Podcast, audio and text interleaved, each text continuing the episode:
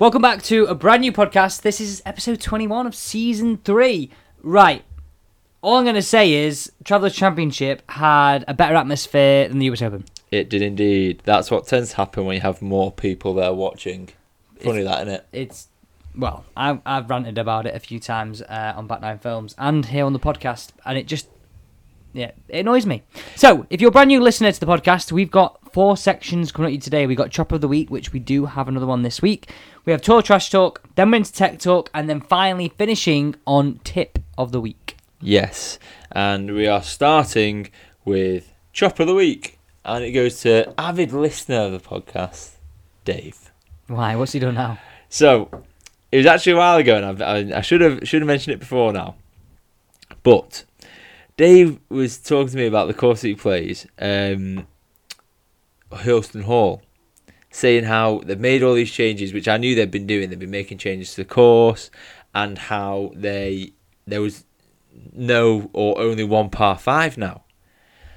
So I was like, I've played that course, and the I played that course, by the way, as well. the eighth is no way, no way a par four. Like there's no like the length of it from memory playing it. There's no way it's par four. But he was adamant. Eight's the one with the with the club out with the greenkeeper's shed on the left, isn't it? Like really. No, no, No, no. So eighth is where you're coming back towards the clubhouse and you hit down over the hill and then there's That's a big it. pond and Yeah. you hit over the pond. Pond. And I was like, there's literally no way. There's there'll be some people that won't reach the pond into kind of thing. Do you know what I mean? Like it's long. It's a long hole. Yeah, yeah. But Dave was like adamant. He was like, no, there's, there's definitely not. So I said, send me a picture of the scorecard. And I'm trying to actually find the picture now. But but basically, what they've done is on the scorecard, they seem to have, they've got Is it for five slash four. Yeah, so the ladies' tee is dead far forward. And what they've done this on a number of holes. So Dave's thinking, no, no, there's only one par five. So he's scoring it as a par four. But actually, he got more points than he thought he did. What? I mean, you, you you're literally making golf harder than it needs to be. Yeah, exactly. Like, so uh, when he sent me them, I was like, "What are you on about?"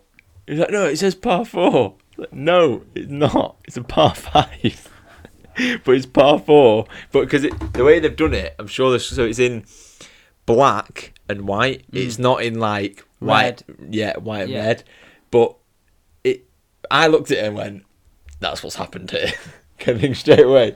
But I don't know if that's just because I've obviously been around golf a lot longer than Dave has. But I mean, to be fair, when you first look at a scorecard as a new golfer, it's got to be a pretty intimidating thing if you don't really know what it is. Yeah, and that's that's where I sort of give him the benefit of the doubt in the sense of Did you fill it out, or did you actually throw in pelters? no, I didn't. I didn't. I just sort of explained it. I'm trying to. I can't actually find the the text messages. It was. It must have been a while ago. But I just explained it. I explained that what had happened, um, and that there was actually more than one par five. Because obviously, I was like, I'm sure the 18 was a par five. No, no, it's par four. It's par five. It's par five. so that's chop of the week for not being able to read a scorecard. Yeah, I mean, Dave maybe need that in a lesson. Scorecard reading. How to use a scorecard.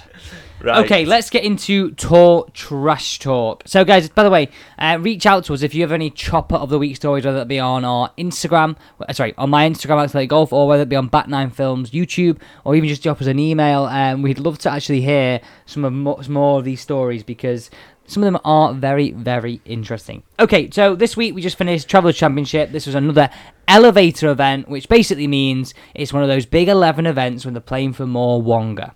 Now, Keegan Bradley claims this with a minus 23 winning and winning by three shots. Now, before we go into exactly what happened, I mean, there's quite a lot going on. There's, I mean, a 59 shout at one point for a few players. All I'm going to say is, right, so Josh, I did a bit of research on this. Average attendance at the US Open was 23,000 a day. Average attendance here, I mean, they've not got the actual figures, but it's more than 200,000 attended the four days. Break that down, that's more than 50,000 a day. More than 50,000 a day. It's more than double what they had per day at the US Open. I mean, that's just ridiculous. Great for the Traveller Championship, crap for the USGA. Yeah, and the the thing for me is obviously it's an elevator event, so the PJ want to create hype around it, so they're going to want more people there, which I get. Yeah. I think the USG, it just falls back on the USGA shooting themselves in the foot. A holding it where they held it. B not having that many people there. Mm. But they obviously they obviously had a reason they wanted to do it there so badly. I, I, I don't know whether it's the exclusivity of it. I don't know. People haven't seen the golf course before. I don't know. It was bloody tiny. I can't see them doing it again. Not gonna lie. No, no. I I mean, you literally can't do it again. That's that. that well, I'll I'll be an uproar if they do it again. So Keegan Bradley claims a win Mm. with a score of 23 under par, winning by three shots. He shot a final round of two under, a six under third round, a seven under second round, and eight under first round, and he actually broke the tournament record by one shot. It's always low scoring here, isn't it? There's loads Yeah. of birdies, always. I mean, I think a lot of the players go there knowing it'll be literally a birdie fest. But I like that. I, I like the idea of lots of birdies and lots of excitement because usually, like, I mean, you come from the US Open, which is known for not very low scoring, even though it was semi low this year. Yeah. Um, but yeah, I know. I, I like it. I think they had 26 of the world's top 50 playing as well. So it's a, it's a big, big event. Yeah, and he took home the now with these elevation events the three point six million dollars for the win, um, and I think it was just I don't know. Um, I, as a I, to watch, I don't think Keegan Bradley is very good to watch as a golfer. No, mate, he's he's twitchy as hell. Yeah, um, I think it, it's there's other golfers out there when you watch him, you're like, whoa, that's impressive. Mm. Where it is impressive how he's won and what he does, but like you said, it's it's not an easy watch. No. It's not an easy No, watch. not at all. Um, but fair play to him. It was a, a good victory in the end. And at one point, well, I think he led from the start. Um, we had Zac Blair and Brian Harman, um, and they scored 20 under par. And there's a bit of a story around around Zac Blair because um, the and I'll, I'll bring the article up here from the from the PJ Tour. It's Zac Blair on the verge of keeping job after Travellers runner up, which sounds a bit ominous. Um, two scoreboards in Zac Blair for, for Zac Blair during the Sunday's final round at the Travellers Championship. The one that mattered the most, where he stood in his quest to pile up FedEx Cup points to fulfil his major medical extension, was was was one he had no control over and one that wouldn't even come into focus until his round was long over. He needed a solo second to secure his card. A two-way tie would move him to the precipice. So he tried to push uh, that out of his mind and focus on the leaderboards at, at every green. So basically, he needed to get enough points to secure his card this Yeah. week. If he hadn't, his medical exemption runs out. Yeah, so they, there he saw his name promptly placed near the top and he was able to take a deep breath and feel a sense of achievement. I mean, that's some pressure. That so basically, Oh, if, you, if you if you don't know, you you basically earn your rights each year to play. Now, if players can get a medical exemption for a number of reasons, and this might last for a year, so it might not work on the same premise as the end of tour season or whatever it is in terms of like it might not run January. January might be April to April, for example, um, and they'll have to accrue a certain amount of points and be in a certain amount of standings because they know they might not have any more starts to make enough money. So basically, finishing tied second this week will guarantee him next week, and also probably moving inside certain rankings, which then gets him access to other events. Yeah. So he basically jumps up from being in a category of medical exemption to being, let's say, inside the top hundred of the FedEx Cup. So he's now just 25.482 points from the threshold, equivalent to a top 31 finish at a full field tour event. That good week could set him up, set up the next chapter of his career. So basically, he needs to, he needs, he's because it was tied second, he's Yeah. fallen slightly short, but he just needs 25 points now So, but he's in with a chance. in a full field. But he's in with a chance, which is which is a good story, and he's put himself in a good position. So How's Scotty Scheffler up there again? Oh, mate, this guy.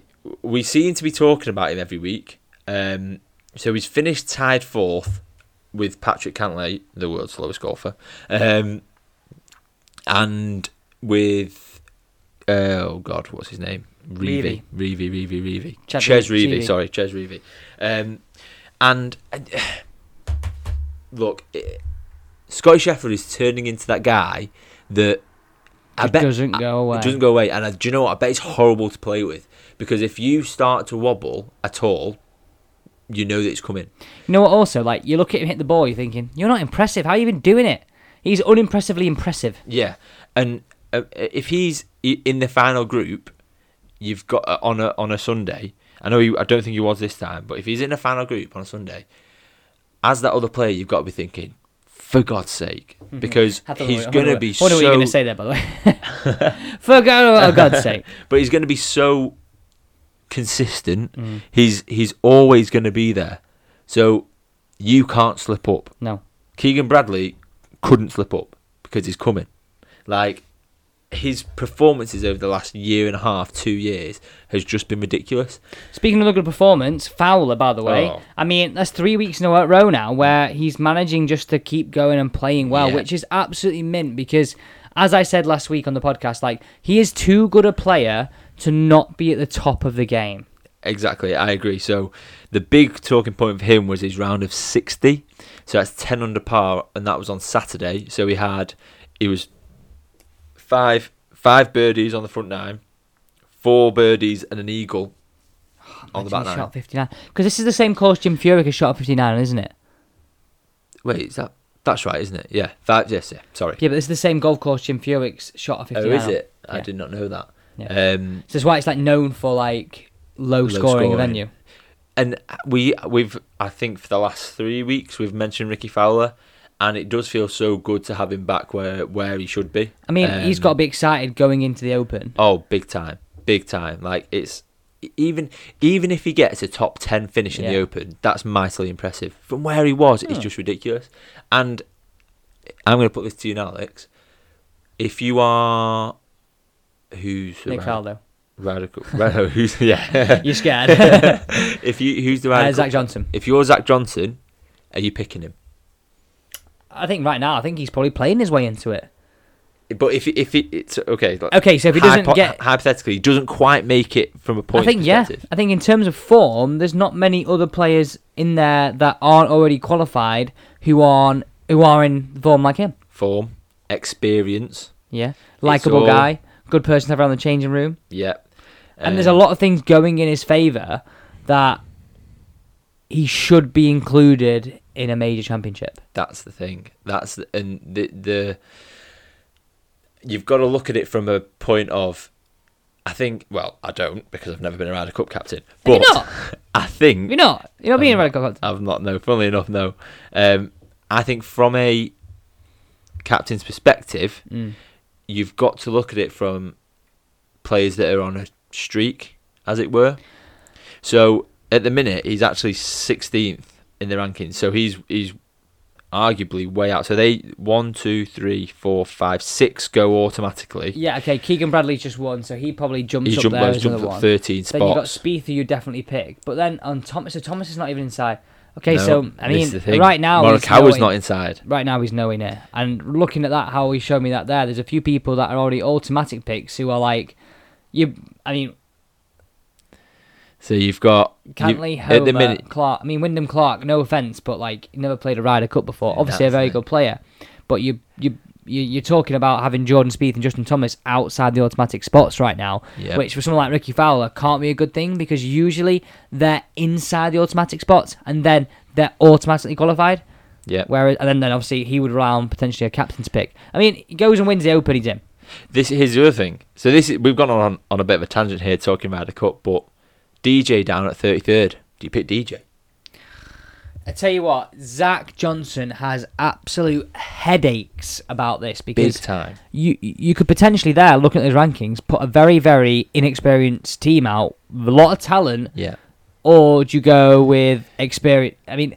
I would say Ryder Cup, you've got to have a bit of both. Like if you don't have a bit of both, is you've never been in a raucous atmosphere like that. I mean, you hear Poulter talking about in the past where he's tried to tee the golf ball up and he's like shaking that much, hitting the opening tee shot. Yep. Put it this way, there will be some upset people because he will pick someone like Justin Johnson. Yeah. Oh, oh, I agree. But I wouldn't. I think. I I think I would pick DJ in there. I, I think would. I'd put Fowler in there purely from experience. If you're gonna have the I likes you of, can pick Fowler. I think you can though. 'Cause I if you're gonna have the likes of, so he's get it's twelve plays, isn't it? Yeah. So he's got six there. So he can go Jordan Spieth, Justin Thomas, Collin Morikawa, Rickie Fowler, DJ, Tony Finau. Do you know what I Patrick- mean? what, Patrick Reed. Not Patrick mentioned. Reed. Mickelson, Patrick you not Reed. mentioned. Well, no, I've not mentioned Mickelson because he's not in form. Yeah, but I'm saying like, if you're looking at experience, like these are all players that. Yeah, but you need you can't just go, oh well, Phil Mickelson, you've done it before, but you're also not playing well. Do you know what I mean? You've got you you he's got a load of players there that are experienced and playing decent golf. Play well at the US Open.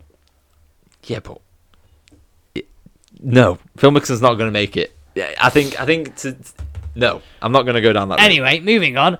Two people that might be um, sort of included in the US uh, in in the Ryder Cup is Justin Thomas and Wyndham Clark. A bit of beef going on here. Oh, bit of beef. Now we say beef. Well, this is all picked up on the hot mic last week, wasn't it? It was. Basically, along the lines of Justin Thomas said, like he's won one flipping um, ma- uh, major, and now he can ask me to mark it from forty yards, 80 yards. eight, eighty yards, and Justin Thomas came out and said, like, um, I wanted you to hear that, like. yeah. So basically, they're, they're, they're mates. So Okay, so we've got a bit of context. They actually are mates. yeah. So what's happened here is Justin Thomas and Wyndham Clark have gone back and forth on social media, and it's actually come, seems to have come to an end because of a tweet that Wyndham Clark's put out. So having won the U.S. Open, shooting the final uh, round, even past seventy, told off McIlroy and Scotty Scheffler, he took his second career win and the U.S. Open. Now, on the first day of the Travellers Championships, a hot mic caught Justin Thomas making a hilarious dig at Clark. And he said, Guy wins one effing US Open and I have to mark it from 80 yards. So after an account posted the clip, Thomas clarified, just poking fun at a friend. We had a blast today. I wanted him to hear that. And Clark replied saying, They honestly should be mad. I had you I had you mark it and hit it to 30 feet. so they've obviously gone back and forward Yeah, about yeah. it and had a bit of a laugh. And then I And- saw like Wyndham Clark basically said, basically you missed the cut of the um at the at the, at the US Open, mate. Yeah, well, and then he put Thomas had also commented under an Instagram post about the ordeal. Mark it from 80, then move my mark on the putt. Just couldn't get out of your way, could I? Like they're obviously having a laugh, having a bit of a joke. And do you know what? It's good to see. Like I think we've seen it from Thomas before. Well, we saw it. Well, we had it early in the year, didn't we? Remember when he got caught? Tiger Woods. No, and- but remember when he got caught? yeah, I, and uh, and he uh, lost his uh, Ralph Lauren that. Contract. contract. He's got history, this guy. does. But we've we've seen the banter, haven't we, early in the year, which again could have gone the wrong way. But with Tiger Woods giving him the tampon, like he's he obviously likes to get involved and have a bit around the dressing room, doesn't he? Oh, Like- yeah. But I think it's good. I think it's a good insight to to. It must go on more than we think. Of course, Yeah, it, they're, they're, as much as they're competitors, they've grown up around each other. They're That's the thing, you just hit the nail on the head there. We forget that most of these guys now coming through and performing at the top of the game, they've all grown up together. Of course they Whether have. it be like maybe four or five years apart. yeah. And these are all the generation of college golf, social media. They, everyone knows everybody. Whereas prior to that, we didn't really have the social media aspect or, or as much college golf as what we have now. It's No. so so competitive. Now talk about competitive, McIlroy and DJ, PJ Love that segue, career. by the way. Lovely that one. It. Very good. So McIlroy, big cheese now. McIlroy has now a career total of seventy-five million eight hundred nineteen thousand and three hundred seven Seven pounds dollars. Sorry. Yeah. Um, that's just I'm looking at it thinking that is one big number. Um, number. So, but essentially, he's four hundred one thousand four hundred seventy dollars past Dustin Johnson now. Now, Yes. the thing is, you have to forget. You can't forget, and we have to say this. If DJ was still playing, he probably wouldn't have surpassed him. No. Because I mean. Let's look at the bank balance. As DJ's is probably bigger right now. um, but the simple thing is, is that obviously DJ has not played a PJ Tour event within a year. Nope. Here's a question for you. So when DJ plays again next year, Yeah. which will happen by ac- Yeah. all accounts, Yeah. who's then going to be big cheese? Oh, and I think Rory's still big cheese. I think only because of he's stuck around. You know I mean? He'll have a bit of pulling power, won't he? But one thing I will say, which is interesting, we've spoke about Roy McIlroy's performances, top tens, top tens, top tens. So that was his fourth top ten in four weeks. Okay. He's going to win Royal Liverpool, I'm telling you. He last won it when he was there. He's trending, he's playing well, he's confident, he's got all this baggage and crap out his hair. He's in. Yeah. But w- while what I was going to say was, while he's the total, he's beating total earnings wise, he's not got as many wins as him still. So DJ's still got one more PJ Tour win than McIlroy. Here you go. But they both turned pro the same year. Here you go. Would you want more wins or more money? Show me the Benjis, baby! Hundred percent money. Hundred percent. Look at him. Pass me that live contract. Let me sign it. We've already said actually we're going to think about going to that live event down in London, aren't we? So that's the seventh. That's not this weekend. The weekend after. Yeah. Seventh of July. Yeah. Could go down on the uh, old, old weekend. Go and have a go and uh, Yeah, let's go for the day. Saturday. Go for a day. See what or, or Sunday. We'll try and squeeze it in the diary, will we? Have to see if we can get a ticket from our other halves first. We're laughing, but we know we have to. So true. okay, so now time for tech EPO. talk. Just to clarify what an EPO is. No, don't clarify it, just in case. No, but we could. It could. Yeah. Okay. If you know us and you want to know what an EPO is, either uh, message us. I'll tell you. Um, okay, so if anybody was watching um, last night uh, at Glastonbury, and by the way, I was, it was bloody brilliant. Eagle eyed viewers will have noticed that Elton John's drummer, Nigel Olsson, was wearing FootJoy gloves. I noticed this when I went to watch Elton John live. There's a funny story with that as well. Oh, did you? Yeah. You went to watch Elton John live. What's the funny story there? So essentially, I thought I'd booked locally round here in Manchester. I booked it at Sunderland Stadium. Like thought he bought tickets in Manchester and had to go to Sunderland to watch that. it. That's like booking a local round at your club and realizing it's three and a half hours away. But yeah. Anyway, we'll move how, on. How have you even managed that? Not paying attention. That's I didn't book the tickets. Oh, you're passing the book now, are you? No comment. Oh, I've got to tickets to Elton John in Sunderland. So he's worn them for the last 50 years? Well, so you did. If I'm not going to read that because you've just read that bit. He hadn't just nipped out for a round of 18 before joining Elton John for the, his last ever gig in the UK. According to Music Radar, who interviewed Olsson back in 2011, he's been wearing golf gloves for the best part of 50 years. Olsson, who's also confirmed he's supported by FootJoy, explained he Is likes he? to wear FootJoy golf clubs during his performance with John because they allow him to feel the stick as he's wearing nothing as if he's wearing nothing at all on his hands but also prevents him from getting cuts Oh. so there you go if you're a budding drummer get yourself a left and a right golf glove and you're sorted And double them up as golf gloves as well. yeah go go full Aaron Rai The rhyme, man. the Rai man So, guys, it's now time for tip of the week. This is the part where me, the resident PJ Pro, gives you a little bit of a snippet of a tip. yes I'm very intrigued to see what this one's going to be We'll do it on scorecard. how to mark your scorecard So, no, generally, here's a little bit of a tip. So, so before you go out, and most people play Stableford's right. Let's say you have 20 shots. I want you then to go down the card and put a little stroke next to all the stroke indexes, right? Okay, every single one of them, one dot. Little dot next to them, okay? All of them. So all 18 holes next to the stroke index column, they've all got a dot next to them. yeah So if you get 20 strokes, you get two strokes on the two hardest holes. yeah So then go and find the stroke index one, stroke index two, and put two dots next to them. You then know, let's say it's a par five, and you get a seven on the stroke index one par five. Seven, take two strokes is five, so seven for two points. Just a little bit of a tip, so less maintenance, and also you don't end up thinking a par five is a par four, and you get the right points. Yeah, and I, I think that's a very, very good tip. Um, when we played on Thursday, what Dave did was he circled the top 10. 1 So to I 10. had two strokes. Yeah, but also the shots where I had strokes as well, conveniently. Um, because obviously I was playing off 10 and he was playing off 28. Yeah. So I. So he knew that he had two strokes on that hole and I had one stroke on that hole Yeah, yeah. because he was he was scoring it. But obviously that, that won't always work.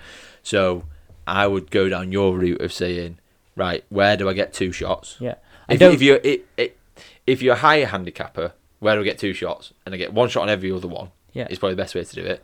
And if you're a lower handicapper, where do we get a shot? So I'd do it on your card that someone else is going to mark, make their job easier. Yeah. But also then do it in your markers column of the other person's card. Just so then when you're marking your card yourself, as in your markers card of somebody else's, you've got sort of the deets on what you're doing. yes, And Guys- if you're ever unsure, and there's five slash four, it's probably going to be a five. Yeah, yeah, probably.